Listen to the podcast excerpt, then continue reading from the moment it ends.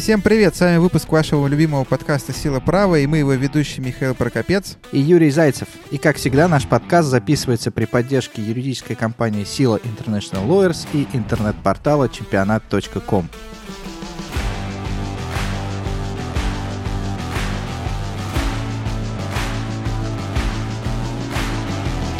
Это юбилейный 10-й выпуск подкаста во втором сезоне, и мы, на самом деле, из-за этой пандемии даже не заметили, как пролетело время. Мы, кстати, во втором сезоне мы ни одного подкаста в студии не записали, все дистанционно. Да, это веяние времени, я надеюсь, наши ребята из подкастерской нас не прибьют, но нам было неплохо, в принципе. Спасибо им большое за помощь. Я хотел сказать, что я думаю, что мы выпустим еще только один выпуск, 11-й, и закончим на этом. Второй сезон, а не вообще закончим. Да, потому что август — это время, когда нужно всем немножко отдохнуть, и слушателям от нас, и нам немножко от повестки. Но сегодня у нас очень необычный выпуск, потому что он посвящен не футболу, да, не традиционному спорту, а киберспорту. И у нас в гостях человек, который, во всяком случае, у меня, в моем понимании, он где киберспорт, там и этот человек. Это Рома Дворянкин. Рома, привет. Привет. Привет, парни. Вы, конечно, поосторожнее со словами «нетрадиционный спорт». Сами понимаете, 2020 год на дворе, и так у индустрии хватает своих сложностей, а вы тут еще слово «нетрадиционно» используете. Просто мы такие динозавры, что для нас это действительно нетрадиционный спорт. Юр, ну я не знаю, я, например, успел побывать в шкуре и киберспортсмена, и человека, который работал в компьютерном клубе, то есть я достаточно глубоко погружен в эту тему, поэтому мне будет о чем поговорить. Ну давай, проявляй сегодня свои знания и навыки. Слушай, мои знания и навыки остались в 19 веке. Обсудим, давайте сначала новости, а потом уже перейдем к теме нашего выпуска. Итак, начинаем? Ну, поехали. Итак, первая новость сегодня посвящена футбольному клубу Манчестер-Сити, который выиграл апелляцию у УЕФА. Дело в том, что УЕФА отстранил Манчестер-Сити от Еврокубков на 2 сезона, и сезоны 2021, 21-22 этот клуб должен был пропускать за нарушение правил финансового фейерплей, а именно за завышение доходов, отраженных в финансовых отчетах клуба. Дело в том, что клуб получал определенные деньги от спонсоров, в частности, от инвестиционной компании «Абар» и от авиакомпании «Этихад», но выяснилось, благодаря в том числе Football Leaks, что доходы были явно завышены. То есть, условно говоря, из 15 миллионов фунтов, полученных Ман-Сити от инвестиционной компании, Абар, только 3 миллиона были предоставлены самой компанией, а 12 были покрыты за счет владельцев Манчестер-Сити. То же самое с компанией «Этихад». Например, в 2015 году Ман-Сити получил 67 миллионов фунтов от «Этихад», и только 8 из них за счет авиакомпании, остальное было также покрыто владельцами. Ну, то есть владельцы давали деньги спонсорами, а спонсоры перечисляли их в Ман-Сити. Тем не менее, случилась апелляция, Ман-Сити эту апелляцию выиграл, отстранение от Еврокубков было отменено, и 30-миллионный штраф был заменен на штраф всего лишь в 10 миллионов. Миш, ты как уже главный эксперт страны в этом деле, прокомментируй, пожалуйста, для нашего подкаста, что там произошло. Слушай, ну моя экспертиза, она заключается в том, что я первым делом говорю, что мы знаем, что мы ничего не знаем про это дело. Это прекрасная экспертиза.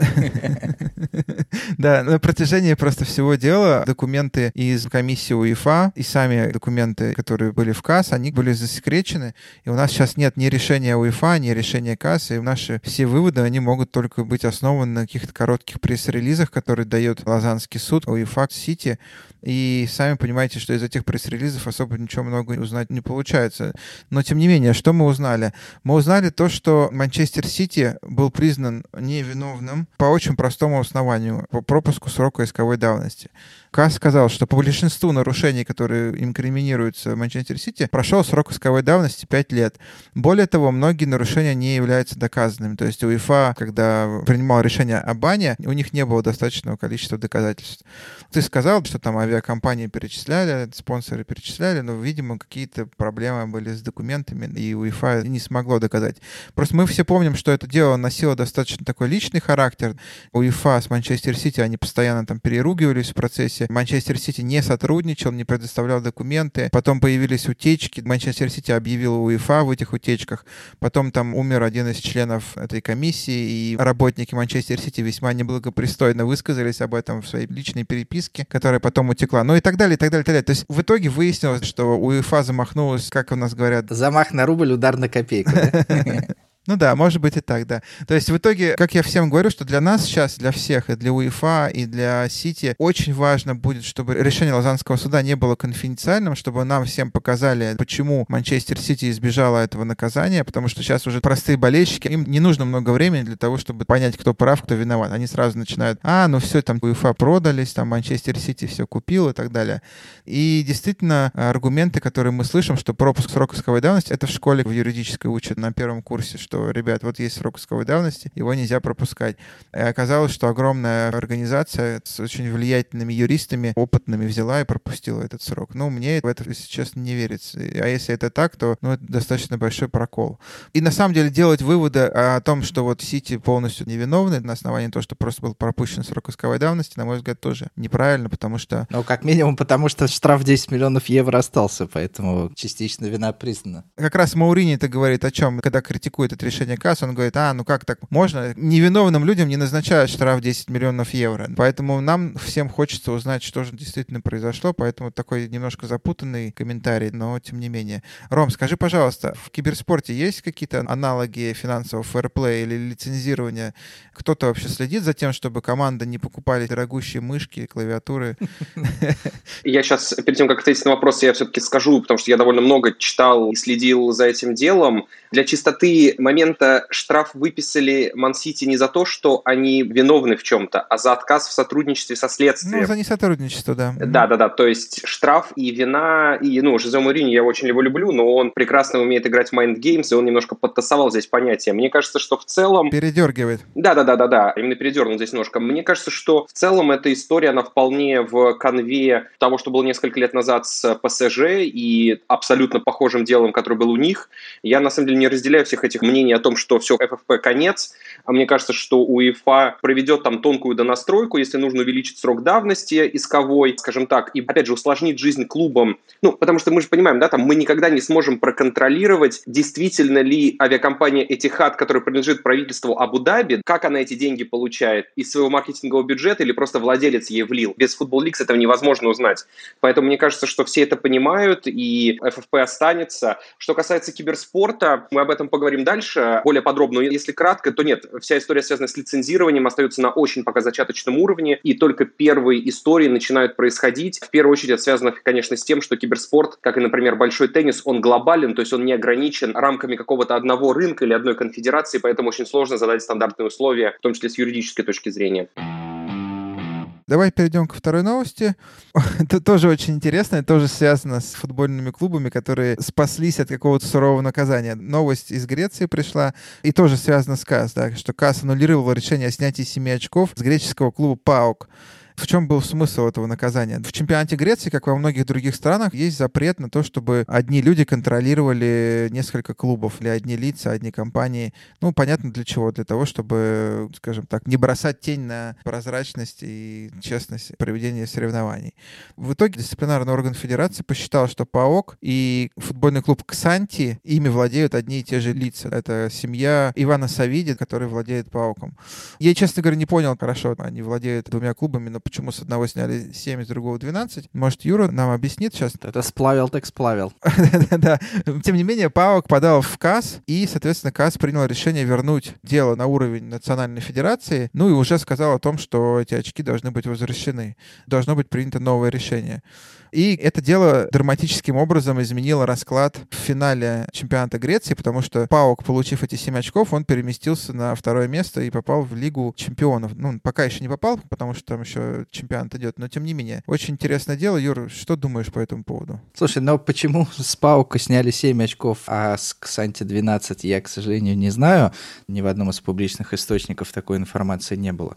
Чем интересно это дело? Согласно нормам, действующим в футболе, эти нормы идут еще с устава FIFA, с правил лицензирования УЕФА, и они также... С Древней Греции, да, и они, кстати, о Греции. И они, соответственно, отражены в уставах каждой из национальных ассоциаций, эта норма гласит о том, что одно и то же лицо не может осуществлять контроль более чем над двумя клубами, принимающими участие в одном и том же соревновании. Соответственно, это делается для чистоты, для того, чтобы одно и то же лицо не могло влиять, грубо говоря, принимать решение. Одна команда выиграет, проиграет и так далее.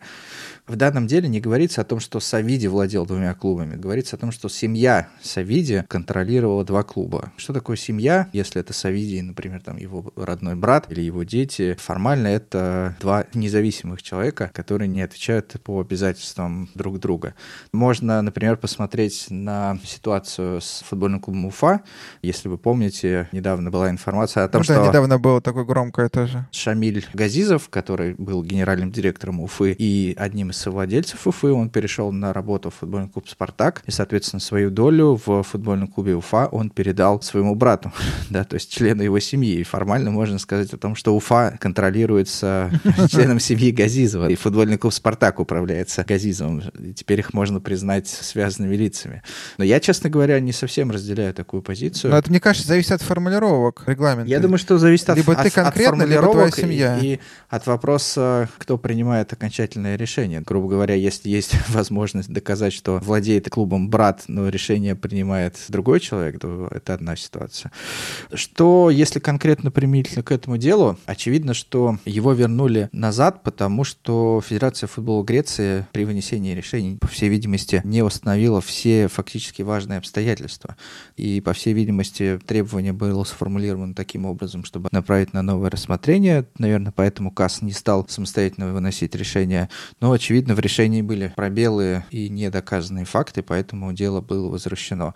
Но, в принципе, я думаю, что ничто не мешает Федерации футбола Греции сейчас до конца чемпионата вынести повторное решение, устранив замечания, которые были обозначены в решении КАС. Ты имеешь в виду повторное и опять снять с них 7 очков или что? Но мы просто не знаем, какие рекомендации дал КАС. Возможно, Федерация футбола может преодолеть эти рекомендации, устранить нарушения и повторно снять очки. Слушай, ну а что касается Уфы и Газизова, интересный вопрос, который тоже поднимался в СМИ у нас недавно, но мне кажется, что тут зависит как раз от формулировки. У нас в уставе РФС формулировка, что одно лицо не должно контролировать, а, видимо, в Греции в регламенте написано, что лицо или члены его семьи. Мне кажется, именно поэтому там такая разница. Именно поэтому Газизов передал своему брату, и все такие, ну окей, типа все нормально. Правильно? Вполне возможно.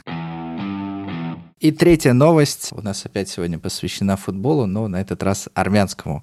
Дело в том, что большой скандал в первой лиге Армении случился из-за договорных матчей. В частности, федерация вынесла решение о том, чтобы отстранить 5 клубов, а также 58 человек, из которых 45 человек отстранено пожизненно. Это решение было вынесено комитетом по дисциплинарным вопросам Федерации футбола Армении. И причина решения – доказанное участие сразу 5 клубов в договорных матчах, а именно клубы «Арагат», «Торпедо», «Масис», «Локомотив» и «Ереван». В ходе рассмотрения этого дела было установлено, что Служба национальной безопасности Армении, Армянское бюро Интерпола, Национальное расследовательное управление совместно с УЕФА и структурами «Спортрадара» установили, что были странные манипуляции со многими матчами чемпионата. Соответственно, все это было консолидировано, материалы были переданы в Комитет по дисциплинарным вопросам Федерации футбола Армении, и, соответственно, Федерация футбола Армении вынесла такое достаточно жесткое наказание. Теперь под вопросом проведения следующего розыгрыша чемпионата Армении, потому что в Армении и так дефицит клубов, а когда 5 клубов профессиональных получили бан, то не очень понятно, кто будет играть. Коллеги, что вы думаете по этому поводу? Ну, я думаю о том, что, конечно, если 5 клубов и 50, почти 60 человек подвергаются настолько серьезным обвинениям, значит, это у армянского футбола огромные проблемы. Это плохая новость. А хорошая новость то, что они эти проблемы начинают решать. И еще один вывод, как мы видим опять в очередной раз, никакое такое подобное масштабное расследование невозможно без участия спецслужб, Интерпол, Комитет национальной безопасности и так далее. Понятно, что Федерация футбола, она не будет сама себя расследовать. Понятно, что тут нужны силы, причем силы достаточно сильные, которые будут со стороны этим заниматься, прослушивать, допрашивать, проводить следственные действия и так далее. Мы видели это в Италии, мы видели это во многих других странах. У нас же тоже дело недавно было, помните, громкое «Чайка», «Черноморец», «Урожай». Там тоже, насколько я понимаю, не обошлось без каких-то спецслужб. Только таким способом, очевидно, что борьба с договорными матчами возможна. И как вы видите, как ты правильно, Иру, сказал, что тут, опять же, как называется, бинго, тут не только договорные игры, игры, тут и беттинг-компании замешаны были. Понятно, что все эти люди, они не просто получали деньги за результат, они ставили деньги на этот результат, добывали незаконным способом и так далее. Поэтому, что можно сказать? Хорошо, что армяне в итоге сделали этот шаг, потому что футбол должен быть чистым. Только таким способом мы можем, я думаю, избавиться от этой заразы. Слушай, ты совершенно прав в том, что такие противоправные действия, их невозможно установить только за счет действий спортивной федерации, потому что расследование, допросы, полиграфы — это не совсем функция федерации. Да, каждая федерация получает информацию от УЕФА и от Спортрадар. Я, когда работал в Российском футбольном союзе, я сам видел такие письма. Соответственно, они совершенно не означают, что все матчи, включенные в соответствующие письма, являются договорными. Просто сообщается, что по ним были странные ставки. Условно, рост ставок на определенный результат идет. Но, тем не менее, такая информация, собираемая от букмекеров о странных ставках, может быть, какие-то эксперты, которые могут посмотреть матч и сказать, что тот или иной футболист действовал достаточно странно. В совокупности это все не позволит установить противоправные действия. Грубо говоря, без оперативно-розыскной деятельности, без прослушек, без полиграфов, без каких-то доказанных фактов передачи денег, свидетелей, наверное, такие дела не раскрыть и не доказать. Конечно. Ты помнишь, в РФС у нас было тоже какое-то одно время комиссия по противодействию договорным матчам. Там собирались эксперты и смотрели матчи, и говорили: о, вот тут он странно сыграл, вот тут он не попал по мячу. И в итоге это все уходило в песок, потому что футболист, когда даже самые дикие случаи были, бежит футболист, просто промахивается, забивает сам себе в ворота, скидывает нападающему соперника и так далее. Там все что угодно можно, все равно можно было отмазаться в любом случае. Да, вот мне матч-то засветило в глаз, и я, соответственно, не видел, куда я даю пас. Ой, я подскользнулся и так далее. То есть на основании просто просмотра невозможно доказать. Нужно обязательно следственные действия. И вот армяне в очередной раз показали, каким путем нужно идти, если ты хочешь бороться с этой грязью. Интересно, у меня есть вопрос к Роману. Роман, подскажи, пожалуйста, насколько распространены договорники в киберспорте? И вообще, бывают ли они, как-то с ними борются специально? Слушай, на самом деле все абсолютно то же самое, как и в футболе или в других топовых видах спорта. Конечно, договорники есть. Более того, в киберспорте есть глобальный международный мем, который называется 3-2-2. Он придуман в честь как раз одного из игроков российских. Он сейчас капитан Virtus.pro, он даже был за этот случай забанен некоторое время назад. Но если вкратце, то он, по-моему, в 2014 или 2015 году в ничего не решающем матче группового этапа, когда уже было понятно, что его команда не выйдет из группы, и они играли последний матч, поставил $100 против своей команды, коэффициент был 3.22. Он это сделал со своего компа с аккаунта своей жены. То есть там... Не сильно спрятался. И да, его, собственно, забанили. Он, на самом деле, там вся его дальнейшая карьера и была построена вокруг того, чтобы доказать, что он, скажем так, достоин того, чтобы эту историю забыли, и ее, в принципе, вспоминают только в шутку сейчас. Но могу сказать, что да, есть даже те же самые, вот здесь она называется Esports Integrity Unit, это специальная ассоциация, которую финансируют основные букмекеры глобальные, и чья работа заключается как раз в том, чтобы мониторить сомнительные паттерны. Но, суммируя, могу сказать одно, что, как и в условном теннисе, основные, конечно, объемы проворачиваются не на топовых матчах, потому что почти невозможно заставить топовых игроков во всем этом участвовать. Это, как правило, вторые, третьи китайские лиги, за которыми следит мало народу и где есть пространство для манипуляций. И, как всегда, это, конечно, идет не на счет, а, условно говоря, в футбольной терминологии на количество желтых карточек или на то, кто подаст первую головой, чтобы это просто сложнее было спалить. Окей, перейдем тогда к нашей основной теме выпуска. Да, давай.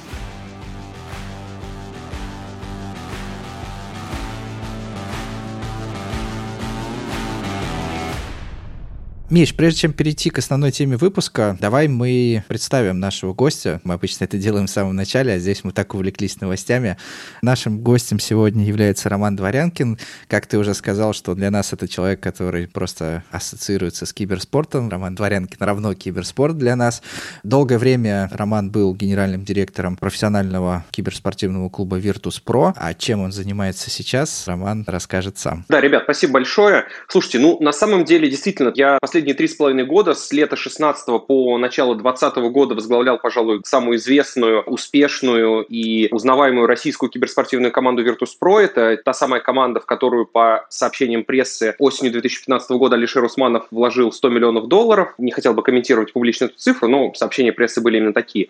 Но на самом деле, в принципе, вся моя карьера, наверное, с 2006 года связана, в общем, со спортивным бизнесом. Вот, Юр, с тобой, мне кажется, тогда знакомы не были, но вот с Мишей я, например, познакомился в 2008 2008-м. Да, вот с Мишей мое такое первое полноценное место работы была компания Adidas, где я работал с 2006 по конец 2008 года. Собственно, там я последний год с небольшим отвечал за спортивный маркетинг, отвечал за подписание контрактов с клубами, спортсменами, федерациями. В общем, так мы и познакомились с Мишей, когда мы подписывали тот знаменитый договор между РФС и Адидасом летом 2008 года, сразу после Евро-2008. Я помню, мне тогда перепала карточка Adidas, скидка 40%. По всей видимости, это был ты, тот замечательный человек, который нам сделал эти карточки. Абсолютно белая карточка, только у тебя была скидка либо 30, либо 45%, так что там, возможно, у тебя даже побольше было. Наверное, у меня была 30, 45 было у топов. Да, вот, собственно, после работы в Адидасе я получил предложение пойти работать в КХЛ, которая тогда только образовалась. 4 сезона, с первого сезона и до конца сезона 11-12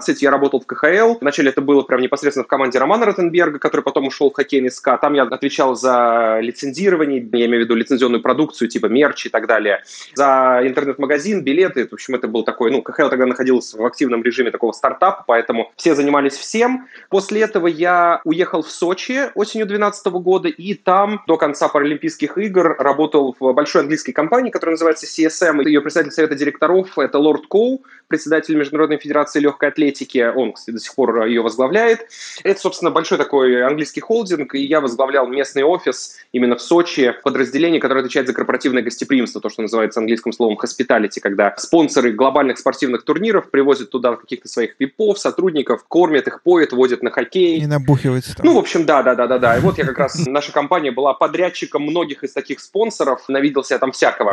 После Олимпиады я вернулся в Москву, поехал, поработал на чемпионат мира в Бразилию, там у нас тоже был клиент, был отличный опыт, сходил на финал чемпионата мира, увидел пас до недавнего времени игрока московского «Спартака» Андрея Шюрли, голевой в финале. Кто бы мог подумать тогда о том, что он будет играть в «Спартаке». И кто бы мог подумать, что мы станем его последними юристами в его карьере. Вот, да, видишь, как иногда складывается.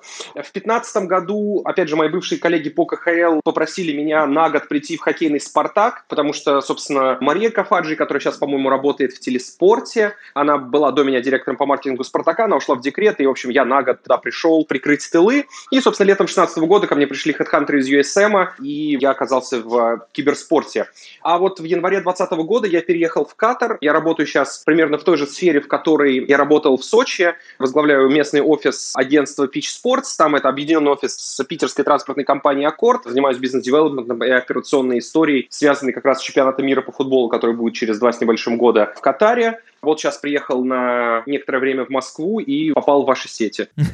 На самом деле, очень нетривиальная карьера, очень интересная. И очень интересно, куда она тебя дальше заведет, потому что, видишь, ты прям не сидишь на одном месте. И хоккей, и футбол, и хоспиталити, и олимпийские игры, и киберспорт. Что дальше? На самом деле, было бы круто, конечно, сделать отдельный выпуск про спортивный маркетинг, хоспиталити, лицензирование. Думаю, что мы в этом направлении еще посотрудничаем. В 3-м сезоне. Да, сегодня мы, соответственно, хотели остановиться на том твоем периоде жизни, когда ты руководил командой Virtus.pro.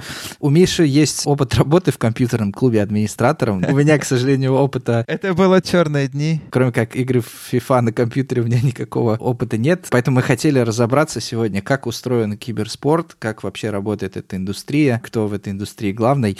Давай начнем сверху. Соответственно, вот в любом виде спорта есть своя международная федерация. В легкой атлетике это World Athletics, в футболе FIFA. Кто является вот таким... И есть ли вообще такой глобальный регулятор в киберспорте?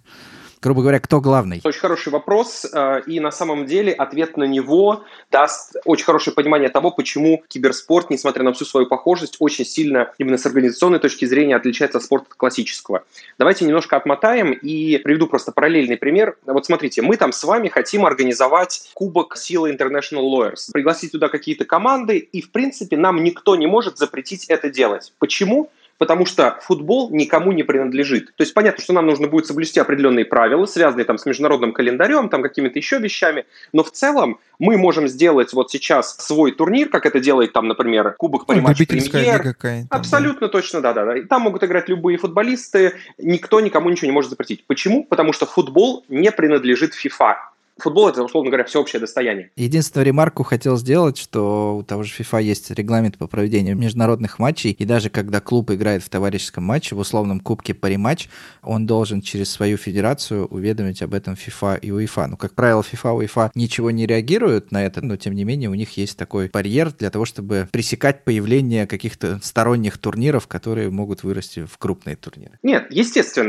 Понятно, что там, условно, если ЕСА захочет сделать Суперлигу Европы, то понятно, что они столкнутся с мощным противодействием, связанным с вызовом игроков в сборную, там, банов клубов и так далее. Это все понятно, но я говорю именно вот о таких вот базовых моментах. Теперь перейдем в киберспорт. Любая игра, на базе которой развивается киберспорт, она является интеллектуальной собственностью конкретного издателя. То есть игра FIFA является интеллектуальной собственностью компании Electronic Arts. Игра Fortnite является интеллектуальной собственностью компании Epic Games.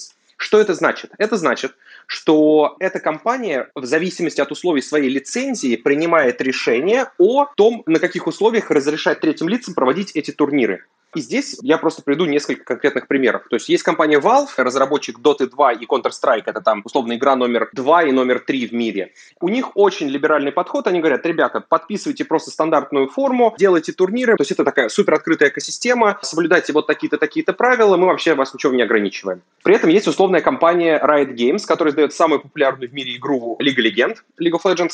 У них совершенно другой подход. Они прямо говорят: любой турнир, даже любительский на школьном уровне, вы можете делать только с нашей прямой санкцией. То есть характер не уведомительный, а прямо разрешительный. А в случае профессиональных турниров они просто говорят: вы не можете их делать. Что это означает? Это означает, что если мы с вами сейчас соберемся и решим сделать турнир по Лиге Легенд, в какой-то момент просто издатель игры нажмет на кнопочку и нас отключит всех от сервера. Более конкретные примеры. Например, из-за определенных санкционных рисков официально в Крыму нельзя играть в Fortnite. То есть ты просто не можешь физически запустить. Да, ты просто не можешь физически его запустить без VPN. Можешь ли ты физически играть в футбол в Крыму? Конечно, можешь. Да, у тебя есть ограничения, связанные с тем, что у тебя Федерация футбола Крыма, все вот эти истории, все прекрасно понимают. Но суть в том, что запретить именно играть в футбол тебе никто не может. А здесь это могут сделать. О чем это говорит? Это говорит о том, что, конечно, власть над дисциплиной, киберспорт — это как легкая атлетика, такой зонтичный бренд. Внутри киберспорта есть отдельные дисциплины, там Dota, Counter-Strike и так далее. Так вот, контроль над каждой из этих дисциплин имеет конкретный издатель. И это ставит всю экосистему турнирных операторов, команд и так далее. То есть, условно говоря, там сейчас введут, то есть, смотрите, Virtus.pro, например, главная российская команда, на 100% принадлежит Mail.ru Group. Вводит против Mail.ru Group, например, санкции, и американские турниры-организаторы просто перестают допускать команду на турниры. Почему? Потому что это история исключительно коммерческих взаимоотношений. Или их просто отключают от сервера, и ты с этим ничего не поделаешь. Поэтому вся конечная власть, она всегда есть у издателей игры, и это вот такое большое, самое главное отличие. Если теперь говорить про федерации, существуют попытки их создания, и они, в принципе, есть. Но проблема в том, что все прекрасно понимают, что никакой реальной власти у них нет. Зачем издателю слушать какую-то там... Делиться. Конечно, абсолютно. Они никто не хотят делиться властью. Слушай, ну это очень интересно. По сути, в киберспорте много-много-много разных, скажем так, FIFA, которые руководят своими дисциплинами. Ты изобрел, разработал игру, ты делаешь там все, что хочешь в ней. Я правильно понимаю? С одной стороны, ты прав, но разница в том, что FIFA не изобрела футбол, и она является общественной организацией. Мы можем там спорить по поводу всей этой истории с Блаттером и вообще в целом добрых намерений FIFA и так далее, но мы понимаем, что это общественная организация, которая подконтрольна так или иначе ее членам. Здесь же история в другом, что у нас, например, в случае с Valve. Valve — это вообще не публичная частная американская компания. Она не торгуется на бирже, она не подотчетна никому, кроме своих акционеров, и она решает, по сути дела, судьбу двух из трех самых популярных киберспортивных дисциплин абсолютно на свое усмотрение, без какого-либо арбитража и так далее. Если проводить очень грубую аналогию, это если бы, например, FIFA сказала, что я изобрела мяч футбольный, и, соответственно, этим мячом можете играть только под моим... я бы сказал, знаешь как? Не-не-не, она бы сказала, что, ребят, в футбол вы можете играть только с применением ВАР. А чтобы подключиться к ВАР, вам нужно получить лицензию на ВАР. Кстати, хорошая бизнес-идея. Так вот почему ВАР появилась. Да. Нет лицензии на ВАР, ваша игра не может называться футболом. Все, играть не можете. К чему я веду? Что, например, в какой-то момент, условный Valve могут решить, что к ним пришел там AMG, например, или какой-то другой медийный американский, там, европейский конгломерат и сказал: ребят, вот вам $5 миллиардов, мы у вас забираем эксклюзивное право на проведение всех ваших турниров по какой-то игре. Valve говорит: окей, мы согласны. И после этого, по сути дела, половина мировой индустрии киберспорта в этот момент обанкротится, потому что что они завязаны были на эту открытую экосистему, которая в один момент просто рухнула из-за решения конкретного менеджера в конкретной коммерческой компании. А я хотел спросить, насколько производители игр контролируют как раз законность использования игр. Ну вот условно, мы завтра соберемся, решим провести турнир по CSGO или по любой другой игре. Соответственно, мы собрали 30 человек, собрали какой-то призовой фонд, скинулись, сыграли, провели праздник для себя. Насколько велика вероятность того, что к нам завтра придет какая-то претензия или судебный иск о том, что мы нарушаем исключительные права правообладателя? На самом деле, конкретно в этом случае вероятность, она абсолютно минимальная. В момент, как только что-то становится достаточно большим для того, чтобы это стало заметным или начинает представлять какой-то интерес, то, конечно, это заметят и вопросы начнут задавать. Смотри, давай тогда, ты уже упоминал несколько дисциплин киберспорта, давай мы тогда просто закрепим, какие топ-5 дисциплин в киберспорте и какие из них открытые, какие закрытые, которые нельзя без разрешения правообладателя проводить. Давайте перед тем, как я отвечу на этот вопрос, я отступлю чуть-чуть назад и просто быстро очень обрисую разницу между геймингом и киберспортом. Гейминг – это вот все, начиная от того, как люди сидят в метро, режут эти арбузы, или в 2048 играют, или те, кто 10 лет назад в ВК свиней кормил на ферме.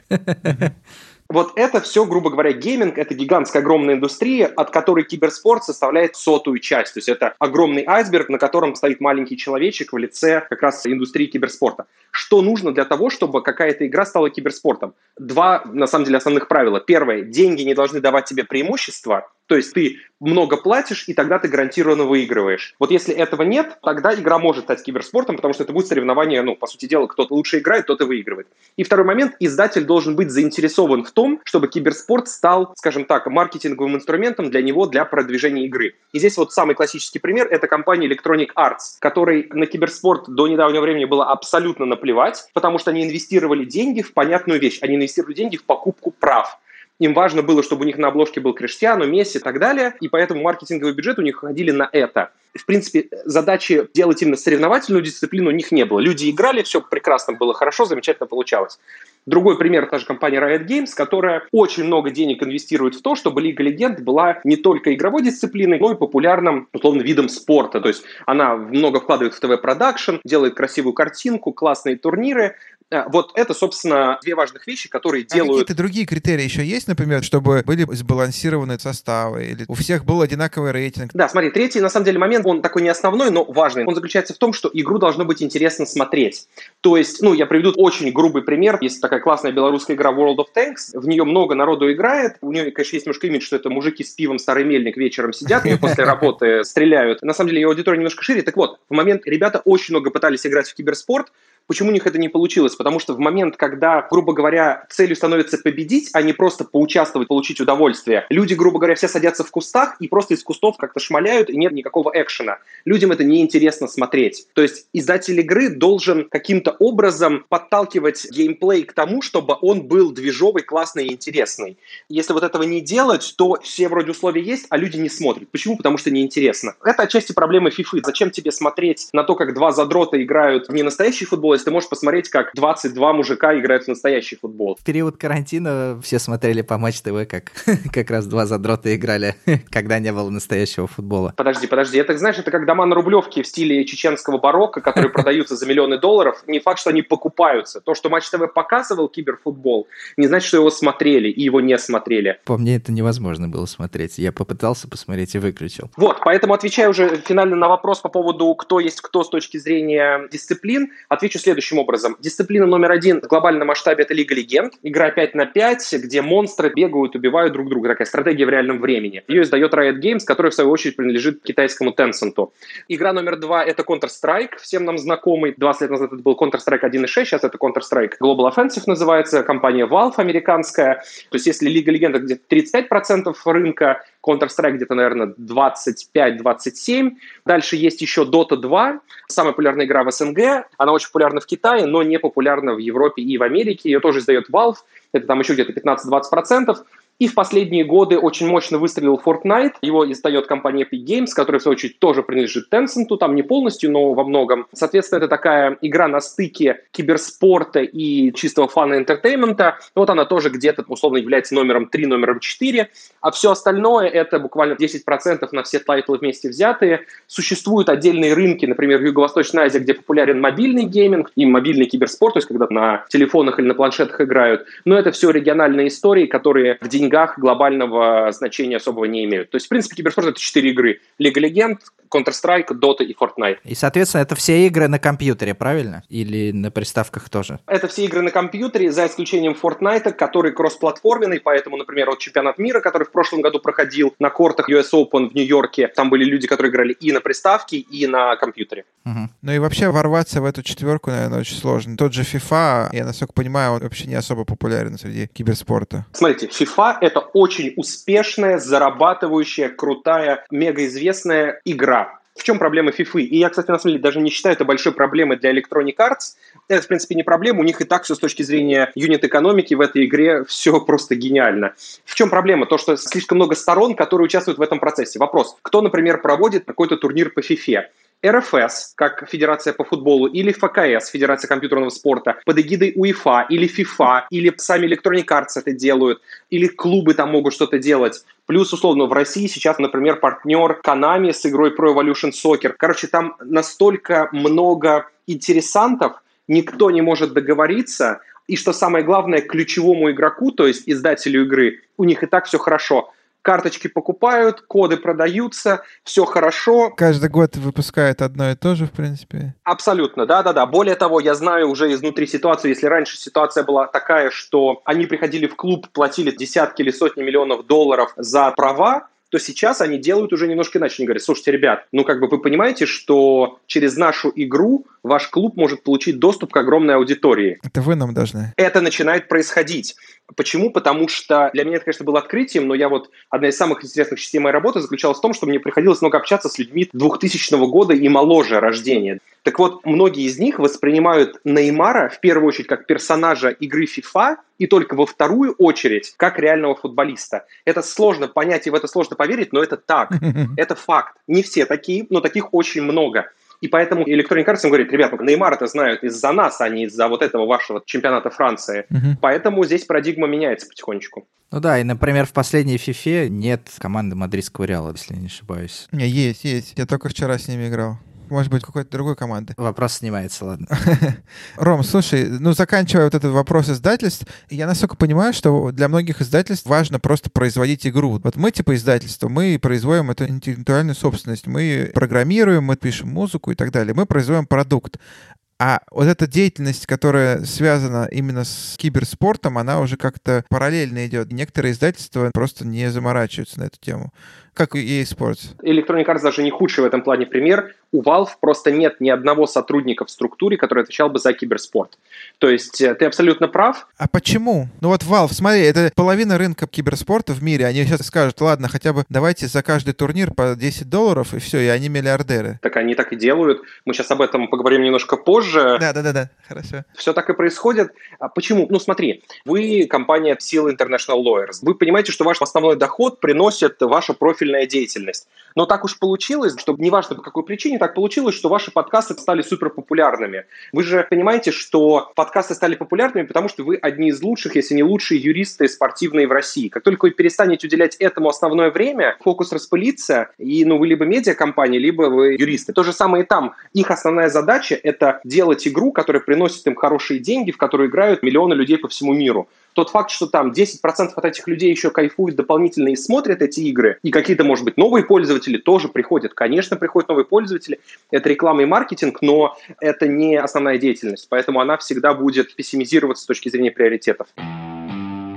Давай тогда перейдем от издателей и от игр к соревнованиям. Интересно, если издатели не проводят соревнования, тогда кто эти люди, кто эти компании, которые организуют самые крупные соревнования по киберспорту в мире и, соответственно, какие это соревнования? Как я уже сказал, есть два подхода. Если мы вообще говорим про индустрию киберспорта в целом, то по большому счету она очень похожа на то, что происходит в большом теннисе. То есть у тебя есть по всему миру независимые друг от друга организаторы турниров, которые объединены в некий общий цикл. При этом у турниров есть разные статусы. Там турниры большого шлема, в киберспорте они мейджоры называются. Есть челленджеры, какие-то мастерсы и так далее. Туда ездят индивидуальные игроки. Они играют на этих турнирах, получают призовой фонд, получают какие-то рейтинговые очки и по итогам, собственно, всего года оказываются первой ракеткой мира и так далее. Или получают отборный итоговый турнир. Вот в этом плане киберспорт, на самом деле, очень похож. То есть есть независимые турнирные организаторы, которые владеют медиаправами, спонсорскими правами на свои турниры. Им издатель игры присваивает определенный статус, например, мейджор, да, это самый престижный, например, турнир. Туда приезжают команды, получают деньги, рейтинговые очки по итогам года, в зависимости от рейтинга, они получают отборный итоговый турнир, например. Это один подход. И второй подход – это такой американский франшизный подход, он применяется в некоторых играх, в том числе в Лиге Легенд, когда у тебя есть франшизная лига, из которой ты не можешь вылететь, ты покупаешь там за какую-то сумму право в ней участвовать, и, собственно, вы там играете, определяется чемпион, и дальше из разных континентов все собираются на одном чемпионате мира и, собственно, определяют титул сильнейшего. То есть эти два подхода, они пока на самом деле, ни один из них не доказал своего преимущества, и они так или иначе используются в равной мере, но оба они имеют пока право на жизнь. Значит, если говорить про турнирных операторов, то, по большому счету, как я уже сказал, если это не делают сами компании, как в случае с Лигой Легенд, то, например, в открытой экосистеме, то есть это Dota и Counter-Strike, крупнейший игрок — это компания ESL немецкая, она принадлежит шведскому телекоммуникационному гиганту MTG, и, в общем, они являются такой доминирующей силой на мировом рынке. Есть российская компания Epic Sports Events, которая делает лучшие, пожалуй, турниры в Восточной Европе, тоже входит в холдинг eSports, как и Virtus.pro, то есть принадлежит Mail.ru Group. И вот, наверное, собственно, сейчас как раз будет интересно рассказать о том, как выглядят крупнейшие турниры по киберспорту. Наверное, самый такой известный и самый громкий из них — это турнир, который называется The International. Это чемпионат мира по Dota 2. В этом году он должен был пройти в 10-й раз, но из-за пандемии, собственно, его перенесли на год. С ним связана очень интересная история. Суть в том, что Ром, его... извини, пожалуйста, по каждой дисциплине такой есть International или только по доте? Правильный вопрос. Стартовый призовой фонд, то есть то, что издатель игры сам дает туда, составляет $3 миллиона. Но итоговый призовой фонд наполняется за счет продажи внутриигровых предметов и специальных компаний. То есть обычные игроки заходят в игру, им говорят: слушай, вот тебе специальная компания, которую нужно пройти, поиграть там, и ты получишь какие-то бонусы. Для того, чтобы это сделать, тебе нужно заплатить, условно говоря, $10 или $2 или $100, ну, в зависимости от того, как. И, внимание, 25% этой суммы идет в наполнение призового фонда International. В прошлом году турнир проходил в Шанхае, и итоговый призовой фонд составил $30 миллионов. То есть вы понимаете, да, что 3 миллиона было изначально, 30 в итоге получилось, то есть 27 миллионов докинули пользователю, но это было 25%. То есть Valve заработала еще 75 себе в карман. В итоге у тебя получается просто безумный призовой фонд, который фондируют обычные люди по всему миру, и ты на этом просто зарабатываешь огромные деньги. Что самое важное, нужно понимать, что там практически стремящаяся к бесконечности маржинальность, потому что все, что по большому счету ты делаешь, это условно, у тебя там есть в игре виртуальный какой-то рыцарь. Ну, ты его просто раскрасил. Да, ты просто мышкой его раскрасил в другой цвет, сделал ему платиновый меч и просто ставишь цену. Ну, вы все знаете историю про то, что у Федора Смолова в Counter-Strike виртуальные автоматы, то есть, вдумайтесь, виртуальные автоматы стоят $2 миллиона. То есть это квартира в регионе. Это немножко сложно бывает иногда принять, но люди готовы платить за это деньги. То есть, условно, за какой-то граффити с драконом в Counter-Strike люди могут там отдать несколько тысяч $. Слушай, но если люди инвестируют, и люди тратят свое время жизни на это, то для них это важно. А если для них это важно, значит... Надо дать им эту возможность эти деньги потратить, да. Конечно, мне тоже так кажется. Слушай, скажи, пожалуйста, так вот, 30 миллионов, а что с трансляциями? Кто за это получает бабки? Права трансляции, естественно, принадлежат организатору турнира, то есть Valve. Конкретно этот турнир они, естественно, транслируют бесплатно, потому что это такой шоу-кейс, и у них есть задача показать его как можно большему количеству людей. Но если говорить про, например, в Counter-Strike нет вот такого International, там есть только, условно, турниры большого шлема, их 2 в году, условно, Wimbledon и US Open. И вот там, собственно, права принадлежат турнирным организаторам, и они, собственно, могут их самостоятельно монетизировать, продавать бродкастерам местным, продавать спонсорство и так далее. Поэтому здесь, в принципе, все выглядит вот таким образом. То есть, опять же, важное отличие заключается в том, что призовой фонд, который огромный, зачастую могут наполнять обычные пользователи игры. Скажи, пожалуйста, а в этой связи какой-то читинг, допинг допинг используется участниками? Были такие случаи? Огромные деньги на кону, которые больше, чем, ну, не знаю, любые призовые деньги вообще. Кофе. Не знаю, я таких не слышал, таких призовых фондах. Были ли случаи читинга или допинга какого-то? И вообще, есть ли допинг в киберспорте? Ты задал очень правильный вопрос, он лично для меня очень больной, потому что вот как есть в Европе ЕСА, Европейская ассоциация клубов, а вот в киберспорте есть подобная организация, она называется World Esports Association. Я до ухода из Virtus.pro 1,5 года входил в ее правление и, в общем, возглавлял как раз, условно, рабочую группу по борьбе с допингом и читингом. Ты правильно сказал, что это не только допинг, но и читинг. Скажу тебе пару вещей. Первое. Если мы говорим про допинг, то основные два вещества, которые могут применяться, это, условно, адероловая группа, вещества, которые, например, в Америке выписываются по рецепту, в России считаются наркотическими, которые назначают при борьбе с синдромом дефицита внимания и так далее. То есть, по факту, это лекарство, которое позволяет тебе концентрироваться и ни на что не отвлекаться. И второй момент – это все, что связано с успокоением нервов, скажем так, с приданием состояния, ну, некого такого, знаешь, когда тебе все по плечу. Есть целый ряд медикаментов. К сожалению, тестирование на допинг в киберспорте находится на очень базовом уровне. Это большая проблема. Типа дотронься пальцем до носа. Типа да. Издателям это не надо, я думаю, что издателям это не надо до тех пор, пока просто не возник какой-то скандал. Пока мы просто бились. Я приходил, говорил: ребят, я знаю, что мои игроки ничего не принимают, но ходили, условно говоря, в кулуарах слухи о том, что определенные команды, было видно, что они явно могут под чем-то играть. И было там несколько, когда игроки выступали, как раз про этот адерол рассказывали о том, что им посоветовали. И поэтому, условно, был целый ряд команд, которые были заинтересованы во внедрении этого, но, собственно, издатели говорили: ребят, мы верим нашим игрокам, мы за фейерплей. И это большая проблема, к сожалению. Видимо, потому что это нужно огромные тоже средства на это выделять и вообще организаторские усилия тратить, я правильно понимаю? Понимаешь, это еще отчасти вопрос такого юридического liability, в том плане, что в момент, как только ты признаешь важность этого, ты становишься соответственным за это, и они этой ответственности не хотят.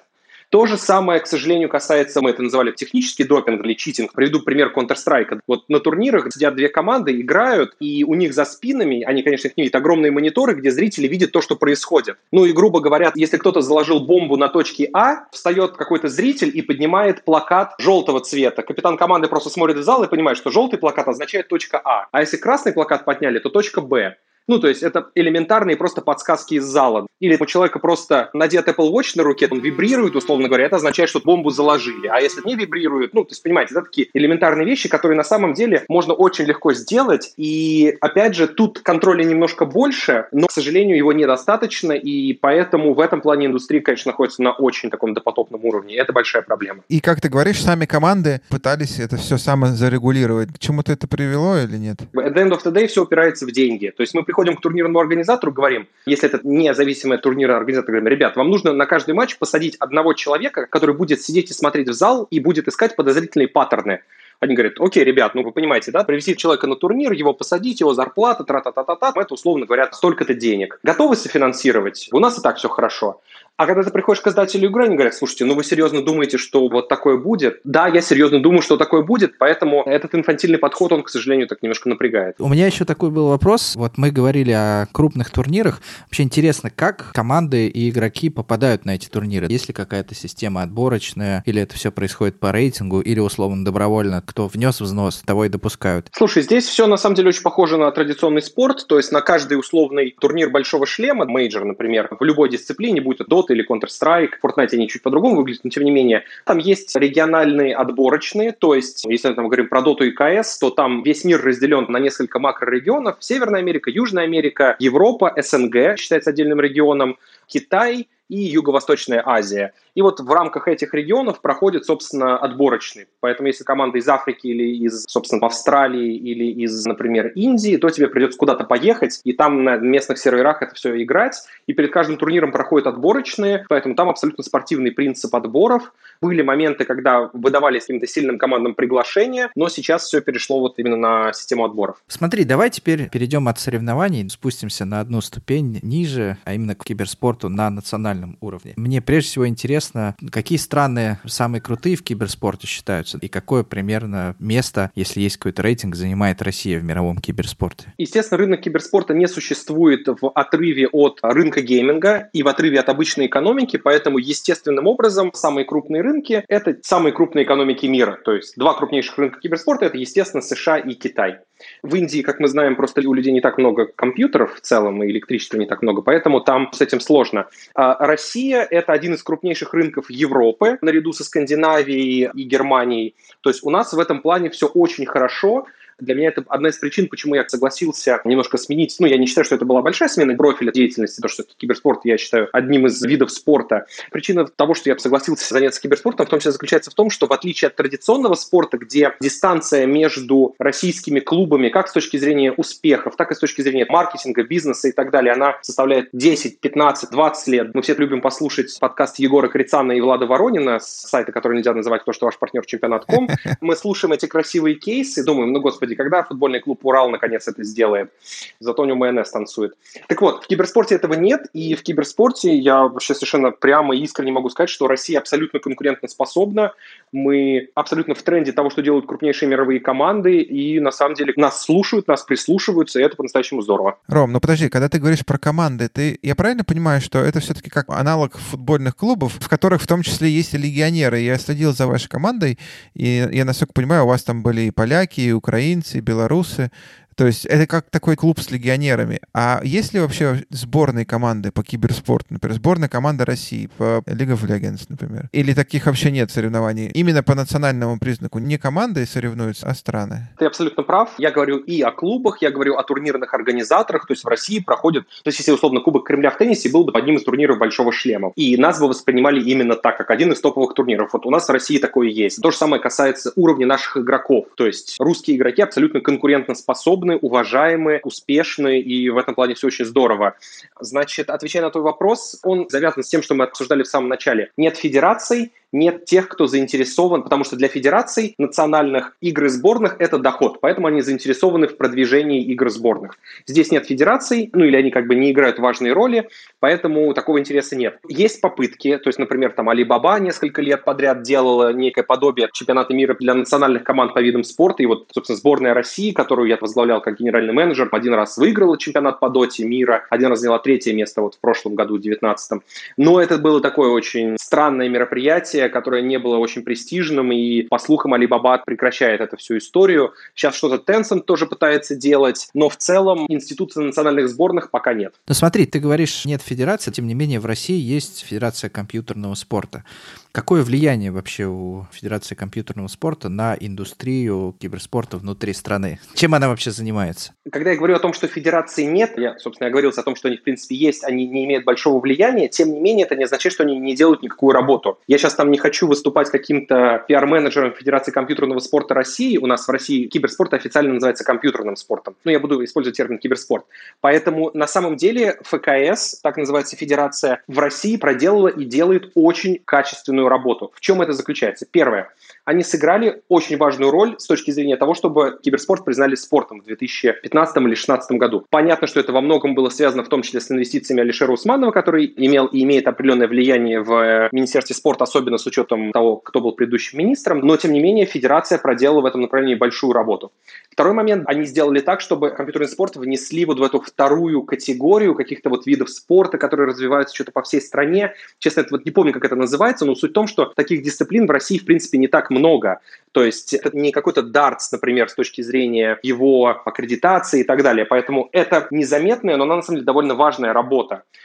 Самое главное, что, в общем, выстроена достаточно эффективная система региональных федераций, которые непосредственно на местах занимаются развитием турнира именно на том уровне, на котором они должны этим заниматься. То есть школьные лиги, какие-то институтские лиги, то, что называется английским словом grassroots. И федерация в этом плане вообще не лезет в дела профессиональных клубов. Она проводит чемпионат России, Кубок России. Там в основном играют именно такие любительские команды. Простой пример. Вот наш парень, который у меня в Virtus.pro играл, Владимир Никогосян, обычный такой армянский парень с русским паспортом из Липецка. Вот он пару лет назад выиграл Кубок России. Для него это стало таким билетом в большой киберспорт, и вот он несколько лет играл в Virtus.pro вполне успешно, но, тем не менее, его первым успехом был вот такой обычный любительский чемпионат России. Мне кажется, это такой редкий пример, когда федерация занимается именно тем, чем она должна заниматься по уставу, то есть именно развитием дисциплины. Они общаются с Госдумой, объясняют им какие-то вещи. общаются с местными органами власти, рассеивают их сомнения по поводу того, что это вообще там за сатанинское сборище. Дети убивают потом всех. Но при этом, опять же, нужно понимать, что, например, Counter-Strike из-за его жестокости в России не считается видом спорта. То есть Dota да, Лига Легенд да, Counter-Strike нет, потому что, ну вот, у нас законодатель считает, что он достаточно жестокий. Опять же, Федерация проводит очень планомерную работу для того, чтобы это исправить, потому что индустрии это очень нужно. Эта проблема существует? Люди говорят, что молодежь стреляет всех, и потом идет в школы с дробовиками всех убивать. Есть такая вообще проблема у киберспорта? Потому что многие же законодатели, они пытаются упростить проблему насилия. Они говорят, что это все от компьютерных игр происходит. Я не раз это слышал. Киберспорт на себе как-то это, скажем так, чувствовал. Слушай, это происходит по всему миру. Здесь Россия не является какой-то уникальной страной. В общем, хорошая новость в том, что никаких по-настоящему качественных исследований, которые это бы подтверждали, нет. Понятно, что какие-то вещи нужно ограничивать. Например, в Нидерландах и Бельгии ограничили функционал вот этих лутбоксов FIFA, в игре FIFA, потому что это очень похоже на казино. И я абсолютно согласен с тем, что это надо еще сильнее ограничивать, причем в глобальном масштабе. Та же Valve, например, скажем так, там тоже были определенные механизмы, которые позволяли, ну, условно говоря, вот эти те самые вещи называются скины, то есть это виртуальные шмотки на твоих героев или там виртуальные наклейки на автоматы. Так вот, в том, что было очень много сайтов, которые, по сути, создавали рулетки или нелегальные казино, где ты ставил не деньги, а ты ставил вот эти вот скины. И суть в том, что Valve в итоге получила иск от какой-то резервации Наваха в том, что они потворствуют организации нелегального гейминга в своих играх. И поэтому Valve там очень сильно, например, изменили некоторые алгоритмы в игре. Если ты получаешь какую-то шмотку, ты не можешь ее тут же продать. В киберспорте, скажем так, хватает, и в гейминге в целом хватает сомнительных историй. О них никто не умалчивает, но я абсолютно не разделяю вот эту очень прямолинейную точку зрения, что если человек играет в Counter-Strike, то он обязательно, ну да, в игре есть такой функционал, когда ты должен поставить бомбу на атомной электростанции. Да, ну как бы это... Сегодня ты играешь джаз. А скажи, пожалуйста, если у игры есть ограничения по возрасту, организаторы соревнований смотрят на эти ограничения? Ну, грубо говоря, если, например, Counter-Strike 18+, допустят ли 16-летнего подростка играть? Опять же, абсолютно глобальная история. Например, в Германии у меня там есть хороший знакомый, которому, сейчас можно признаться в совершении, видимо, федерального преступления в ФРГ, но я вот помню, как я через служебный ход по аккредитации проводил своего знакомого, которому типа было 17 лет, потому что он просто не мог попасть на этот турнир в Германии. В России абсолютно то же самое. Это одна из причин, почему Counter-Strike не считается дисциплиной компьютерного спорта, в том числе является возрастной ценз. Поэтому, да, здесь все как есть, так есть. Давайте теперь поговорим о профессиональных клубах, потому что, ну, интересно понять вот на примере Virtus.pro, как устроен киберспортивный клуб. Похож ли он, условно, на футбольный клуб, хоккейный клуб, какие в нем есть внутренние подразделения, отделы и так далее? Слушайте, ну, если отвечать кратко, то да, очень похож. Если отвечать более развернуто, то похож, но поскольку в индустрии пока сильно меньше денег, причем, ну, неважно, откуда эти деньги приходят, они инвестиционные, или они государственные, или они коммерческие, спонсорские, поэтому мы просто пока не можем себе позволить иметь такой же штат, который, например, имеет футбольный клуб уровня даже ФНЛ или хоккейный клуб уровня КХЛ. При этом, опять же, что нужно понимать, что в киберспорте клуб – это примерно как организация под названием Барселона или Реал или Галатасарай. Это клубы по нескольким дисциплинам. Да-да-да, то есть, условно говоря, или как вот в советское время было общество «Спартак», у которого была команда по футболу, хоккею, баскетболу и так далее. Здесь то же самое. То есть, по факту у нас есть несколько независимых команд, которые сами функционируют, у которых есть общий бэк-офис с точки зрения юристов, финансистов, маркетингового отдела, продажников и так далее. Поэтому, если говорить о каких-то цифрах, то наш медийный отдел возглавлял достаточно долго Никита Каратеев, человек, который работал на Матч ТВ. Сейчас он работает в команде Gambit Esports, которая МТСу принадлежит. Помимо этого у нас было 5-6 человек, которые занимались медийкой. Отдел продаж у нас был общий с нашим главным холдингом, то есть он продавал не только нас, но и наши сестринские компании. То же самое касалось всего юридического бэк-офиса, но по факту у нас был выделен, естественно, юрист, бухгалтер и так далее, казначей. Ну, естественно, у каждой команды был свой менеджер, то есть это как начальник команды в традиционном спорте. Но, конечно, у нас не было всех вот этих вот администраторов, массажистов, кучи обслуживающего персонала, потому что, ну, просто где-то нет потребности, где-то денег нет пока. Слушай, но команда, вся эта команда, это было какое-то отдельное юрлицо или это в структуре Mail.ru находилось как отдел? Не раскрывая конкретные подробности Virtus.pro, а говоря о рынке в целом, скажу тебе следующим образом, что, конечно, это было отдельное юрлицо, о Virtus.pro Virtus.pro, в котором были трудоустроены все сотрудники. Здесь важно понимать, что сейчас реальность такова, что большинство киберспортивных команд во всем мире, как правило, существуют не в тех юрисдикциях, в которых они по факту оперируют. Если когда я пришел в индустрию в 2016 году, это зачастую были солнечные острова Карибского моря, то сейчас все немножко подочистилось, и такого вот ада стало меньше, но тем не менее это касается и России, и многих других стран. Не секрет, что в России Гражданский кодекс недостаточно гибок для того, чтобы отторгнуть полностью у игрока его имиджевые права, коммерческие права, его образ и так далее. А, как правило, игроки передают все эти вещи в команду для того, чтобы команда самостоятельно их монетизировала. И это касается там некоторых других стран. Поэтому приходится, скажем так, вести деятельность в полном соответствии, конечно, со всеми законами, но в такой мультиюрисдикционной модели, когда ты вынужден какие-то вещи делать по английскому праву или по американскому праву. Ну, как правило, там используются какие-то страны Евросоюза, в которых применяется английское право. Их, в общем-то, не так много. Вот так, наверное, примерно. А какие профессиональные клубы вот в России, например, существуют помимо Virtus.pro? И вообще существуют ли? Мне кажется, что три главных российских киберспортивных организации помимо Virtus.pro — это команда Gambit Esports. Ее несколько лет назад купил за крупную сумму в миллионах рублей, нескольких сотен по миллионов рублей купил МТС. И вот, собственно, они ее развивают. Есть холдинг Winstrike, у которых тоже есть сеть компьютерных клубов и команды, и маркетинговое агентство. Плюс есть еще несколько команд калибром поменьше, вроде Team Spirit или команда Империя называется. Они все-таки, наверное, уровень немножечко ФНЛ, но что еще важно понимать, что киберспорт, он очень демократичен. По большому счету тебе для того, чтобы играть на высоком уровне, представь себе, что Марио Балотелли выгнали наконец из всех команд, и вот он нашел еще 10 таких же, как он, изгоев, и они просто вместе собрались и заявились, условно, на какой-то турнир. В футболе этого невозможно представить из-за ограничений, накладываемых федерациями и так далее. Здесь ты можешь легко это сделать, то есть какие-то бывшие игроки просто собрались, зарегистрировали команду на сайте, и все, погнали, поехали, можем играть. Ну, то есть, в принципе, для этого даже бюджета никакого не нужно, да? Конечно, конечно, если они готовы играть бесплатно. Интернет быстрый нужен. Скажи, пожалуйста, ты говоришь, что вот эта команда принадлежит Mail.ru, эта команда принадлежит МТС, эта команда еще Winstrike. Для чего это нужно МТСу и Mail.ru? Это же огромные корпорации. Вряд ли несколько миллионов евро выигрышей на чемпионатах — это то, зачем они это делают. В чем истинная причина? Смотри, это суперправильный вопрос, на который я отвечу следующим образом. Это главная причина того, почему в последние 5 лет мы вдруг начали внезапно говорить о киберспорте. То есть его вот не было, а тут он внезапно начал почему-то появляться.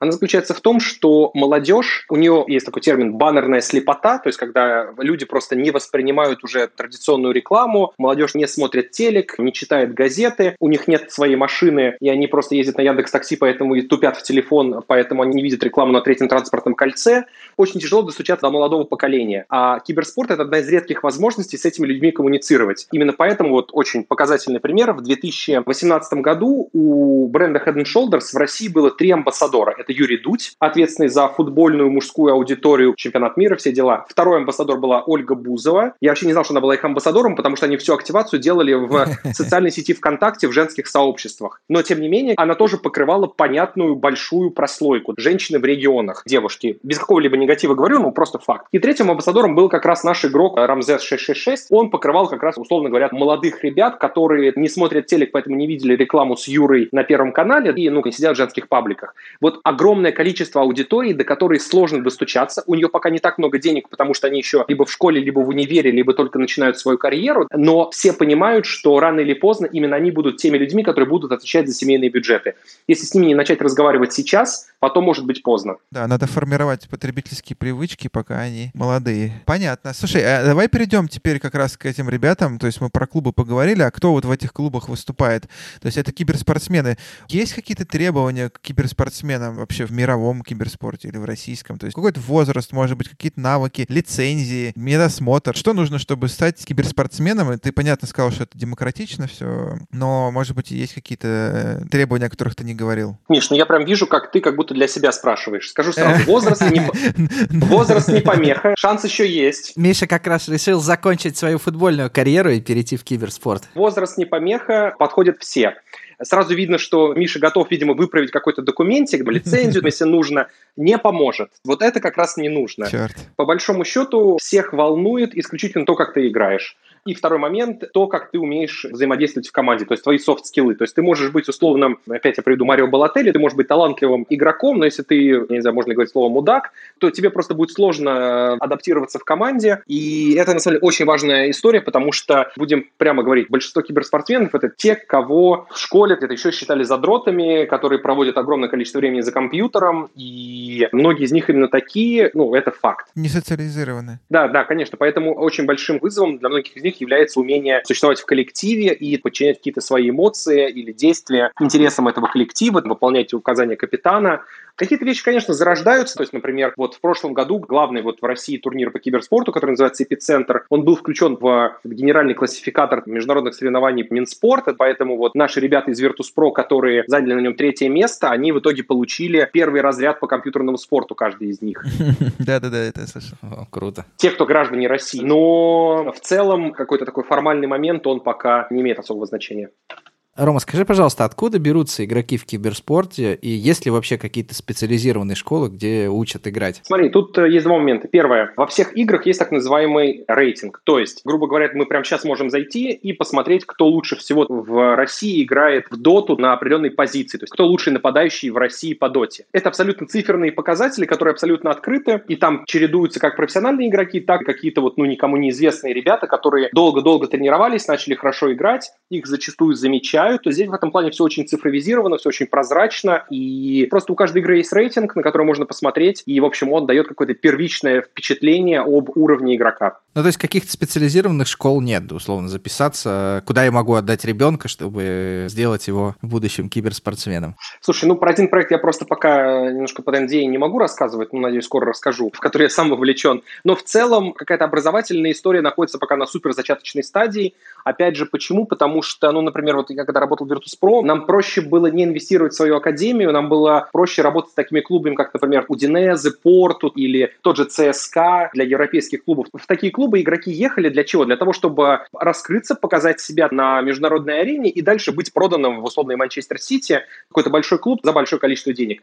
И для того же Порту это абсолютно понятная бизнес-модель. Вот в киберспорте такие клубы на самом деле тоже есть, которые дают шанс молодым, они у них раскрываются, показывают себя, после этого они их продают и начинают новых раскрывать. Кстати, о продажах. А в киберспорте реально есть трансферы за деньги? В киберспорте есть трансферы за деньги. Только в прошлом году впервые сумма трансфера превысила $1 миллион. То есть пока это относительно небольшие деньги, но могу сказать, что даже в СНГ есть трансферы, которые исчисляются сотнями тысяч $. Это сильно. Но чтобы были трансферы, должны быть контракты. Я правильно понимаю, что со всеми своими членами клубов клубы заключают контракты жесткие, которые запрещают просто так уходить? Или я не прав? То есть может киберспортсмен сказать: блин, все, достал меня этот ваш Virtus.pro, условно говоря, пойду я в XXX какой-то другой клуб и перейти просто туда? Смотри, и да, и нет. С одной стороны, и здесь я хочу уже, как, Миш, ты знаешь, мы с тобой не раз это обсуждали уже за пределами подкаста, привлечь внимание компании Сила International Lawyers к тому, что юридическое самосознание игроков в киберспорте в глобальном масштабе находится на крайне низком уровне, к сожалению, пока, и поэтому игроки подписывают 40-страничные договоры просто вот так вот. Это проблема. Условно, если они подписывают с хорошими ребятами вроде Virtus.pro, то их это ни к чему не приводит плохому, но есть реально клубы, которые дают зарплату условно $2000 в месяц и выкупную стоимость $1 миллион и контракт на 5 лет. Ну, то есть это призовые отбирают. Ну, да? Типа того, да. И потом игрок такой говорит: какой-то молодой парень видит просто цифру $2000 в месяц, думает: все, я подпишу все, что угодно, но просто не понимает, что по факту это кабала. Причем с лондонским коммерческим судом, которому он просто никогда не сможет судиться, просто в силу денег. Вот. Поэтому, да, контракты, конечно, есть, и да, действительно, как правило, они очень жесткие, к сожалению. Хотя потихонечку тренд немножко начинает меняться, и вот там многие уже американские команды подписывают гораздо более либеральные по отношению к игрокам договоры, прям без жести. В том, что касается переходов, здесь ситуация двоякая. Смотри, если условно, мы все понимаем, да, что в принципе даже в футболе это есть, что если игрок не хочет играть в клубе, то он... Ты не заставишь его. В общем, да. В киберспорте, к сожалению, это гораздо более явно выражено. Почему? Потому что, опять же, нет условной фифы, который сейчас, не знаю, Салах зачудит, скажет: я не буду за Ливерпуль играть, это харам для меня. Ливерпуль скажет: ребят, мы просто заблокируем твой трансфер в любой клуб, фифа встанет на нашу сторону. Здесь вот такого органа нет, поэтому... Он будет просто пороть все комбинации, и они его сами выгонят. Это, конечно, такой крайний случай, потому что понятно, что если человек будет осознанно сливать игры, это поставит большой вопрос на его дальнейшие карьерные перспективы, но в целом, скажем так, здесь у игроков гораздо больше есть вариантов давление на клубы, опять же, из-за отсутствия четкой структуры. Слушай, у меня такой еще вопрос. Я не успел его задать, когда мы говорили про обучение, но нет у тебя и вообще в киберспорте такого дискурса, что на самом деле киберспорт-то уже не тот. Мы все думаем, что это игра. Под игрой мы подразумеваем творчество, под игрой мы подразумеваем удовольствие, фан. А что такое киберспорт? Я недавно попытался, честно скажу, поиграть с друзьями в StarCraft на серьезном уровне против других спортсменов. Скачал какой-то мануал, как на самом деле киберспортсмены играют. И там вообще никакого творчества, никакого фана, там просто комбинации. До 5 минуты игры люди уже знают, что делать, они просто сидят и нажимают быстрые клавиши, которые уже есть. То есть до 5 минуты игры он знает, что он будет нажимать. Это как заученная фортепианная партия. Есть ли какие-то школы, во-первых, которые учат вот этим комбинациям? Во-вторых, не превращается ли вот этот спорт из творчества, фана, просто в механическое какое-то набивание клавиш? Нет ли такой проблемы? Или я надумал эту проблему? Ты абсолютно не надумал эту проблему. Ну, это не является проблемой. Смотри, здесь нужно просто делить профессиональный спорт и обычный спорт. То есть, смотри, я могу сказать, я видел, как происходят тренировки киберспортсменов, например, там в Counter-Strike. Это ты просто вот берешь, включаешь читы, кладешь себе 100 гранат и просто стоишь в одном месте и кидаешь 100 подряд гранат. Грубо говоря, ты подводишь себе пиксель к пикселю уровень горизонта для того, чтобы кинуть гранату идеально. Чтобы в окошко залетала граната, да? Да. Ты просто делаешь это часами. Точно так же, как футболисты, условно, отрабатывают квадраты, штрафные, какие-то щелчки в хоккее и так далее. Означает ли это, что профессиональные футболисты не получают удовольствие от самой игры? Конечно, нет, они получают удовольствие. Но если ты начинаешь смотреть на это как любитель, представь себе, что команда Матч ТВ, которая, ну, мы не берем какого-то Генича, бывшего футболиста, ну, там, условно, Дима Шнякин пришел на вот тренировку футбольного клуба. Ну, конечно, ему будет неинтересно, потому что для него футбол — это эмоции, драйв, а здесь ему говорят: стой, пинай мячик просто об стенку 1000 раз. Ну, я сейчас утрирую, но понимаешь, о чем я. Конечно, для него это не фан, но это не значит, что профессиональный футболист от этого не получает удовольствие. Для них фан в другом. Применить вот эти все скиллы, которые они натренировали в игре с такими же маньяками, как и они сами. Да. То есть, конечно, я тебе скажу прямо, что вот все ребята, с которыми я работал, они говорят, что для нас 90% времени в игре — это скучная, рутинная тренировка конкретных механических скиллов, которые, ну, ни малейшего удовольствия. Ты просто стоишь и по мишеням стреляешь, грубо говоря, в Counter-Strike, просто оттачиваешь точность. Они говорят, но все, конечно, искупается тем, что когда ты полностью готов, и ты играешь против очень сильного соперника, и вот вы понимаете, что вы оба высочайшего уровня, то, что у тебя взаимопонимание с партнерами по команде тоже очень классно, то есть вы можете даже какие-то вещи друг другу не договорить, а сами друг за друга додумываете, вот от этого, конечно, они испытывают кайф. И что самое главное, от этого испытывают кайф зрители. Им интересно смотреть на то, как играют суперклассные ребята. Я, наверное, хотел вернуться все-таки к контрактам, потому что тренировки — это все круто, но мне, например, интересно, как устроена зарплата игрока в киберспорт. Соответственно, получает ли он просто оклад, или у него есть привязка к призовым, или это все как-то комбинированно устроено? Опять же, индустрия очень динамичная. Мы все знаем, что несколько лет назад трансферы футболистов в рассрочку не были какой-то вот стандартной вещью, они начали появляться из-за ФФП, других вещей.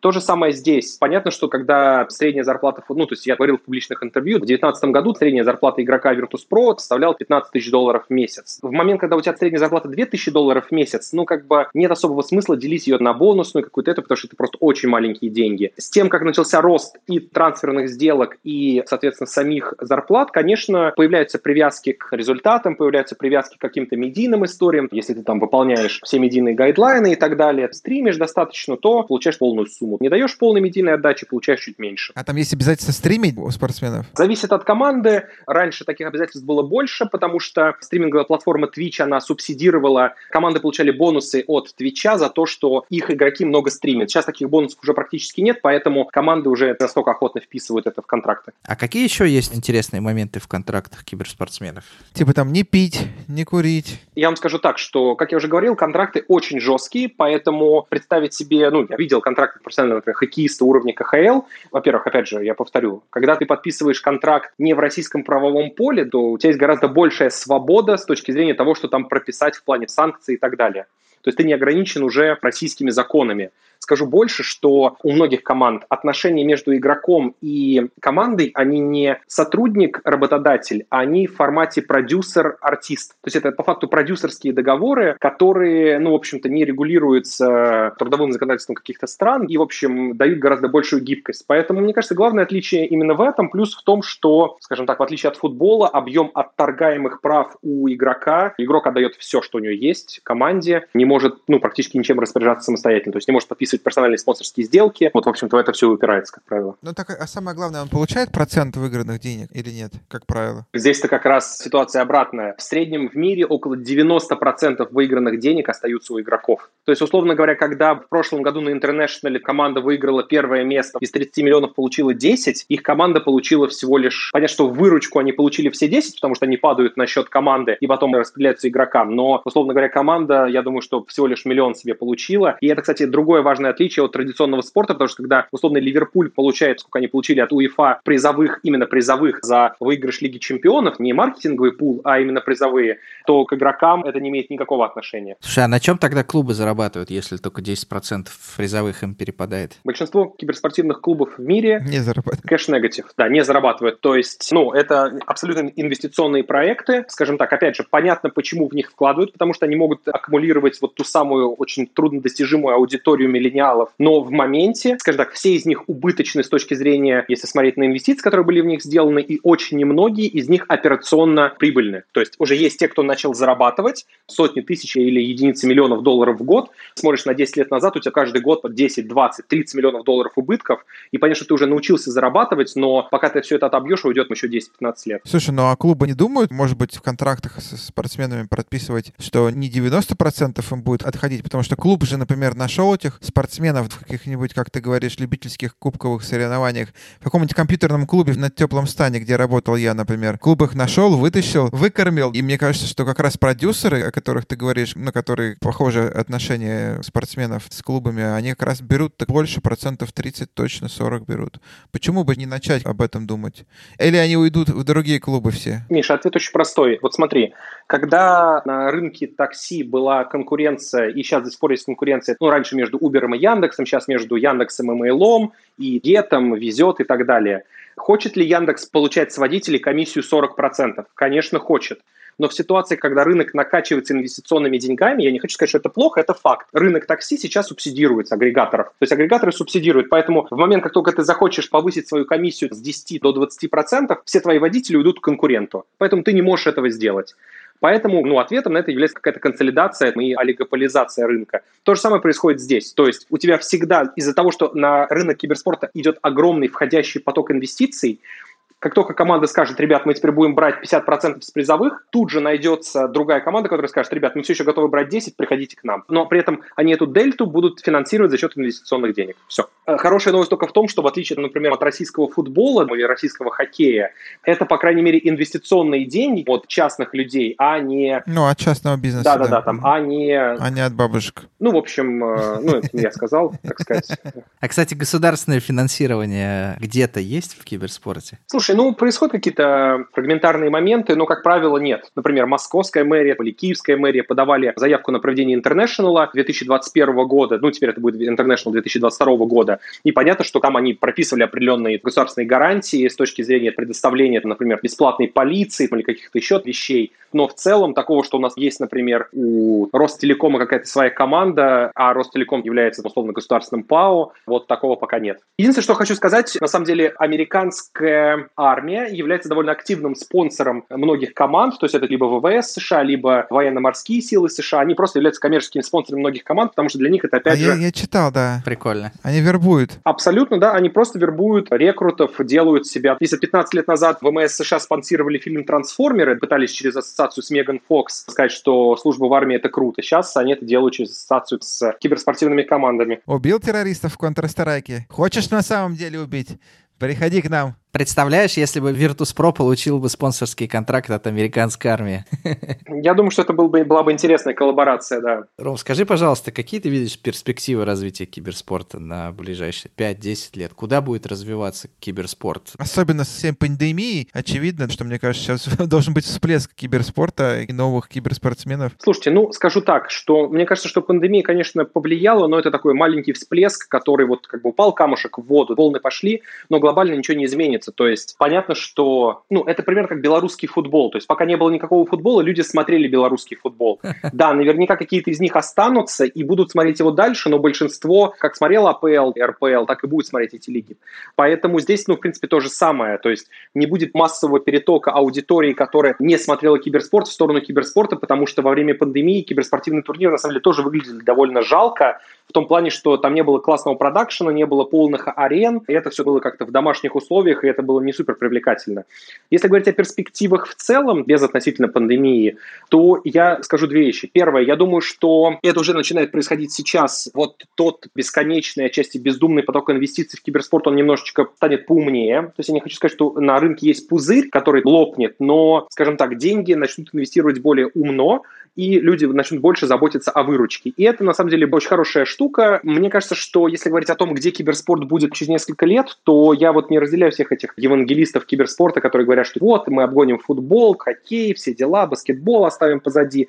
Киберспорт уже больше собирает, чем финал НБА. Это как бы все фигня, это подтасовка цифр, это Жозе Моуринью, который говорит про Манчестер-Сити. Мне кажется, что в перспективе пары лет киберспорт стабильно займет свое место в десятке главных видов спорта в мире, и футболу, хоккею, баскетболу и вот другим топовым видам спорта в каких-то странах волноваться не стоит, а вот если ты условный волейбол или хоккей на траве, или там хоккей с мячом, то портрет Путина тебе уже на стадионе не очень поможет, потому что молодежи это неинтересно, и я думаю, что киберспорт будет стабильно входить в пятерку или десятку самых популярных видов спорта глобально.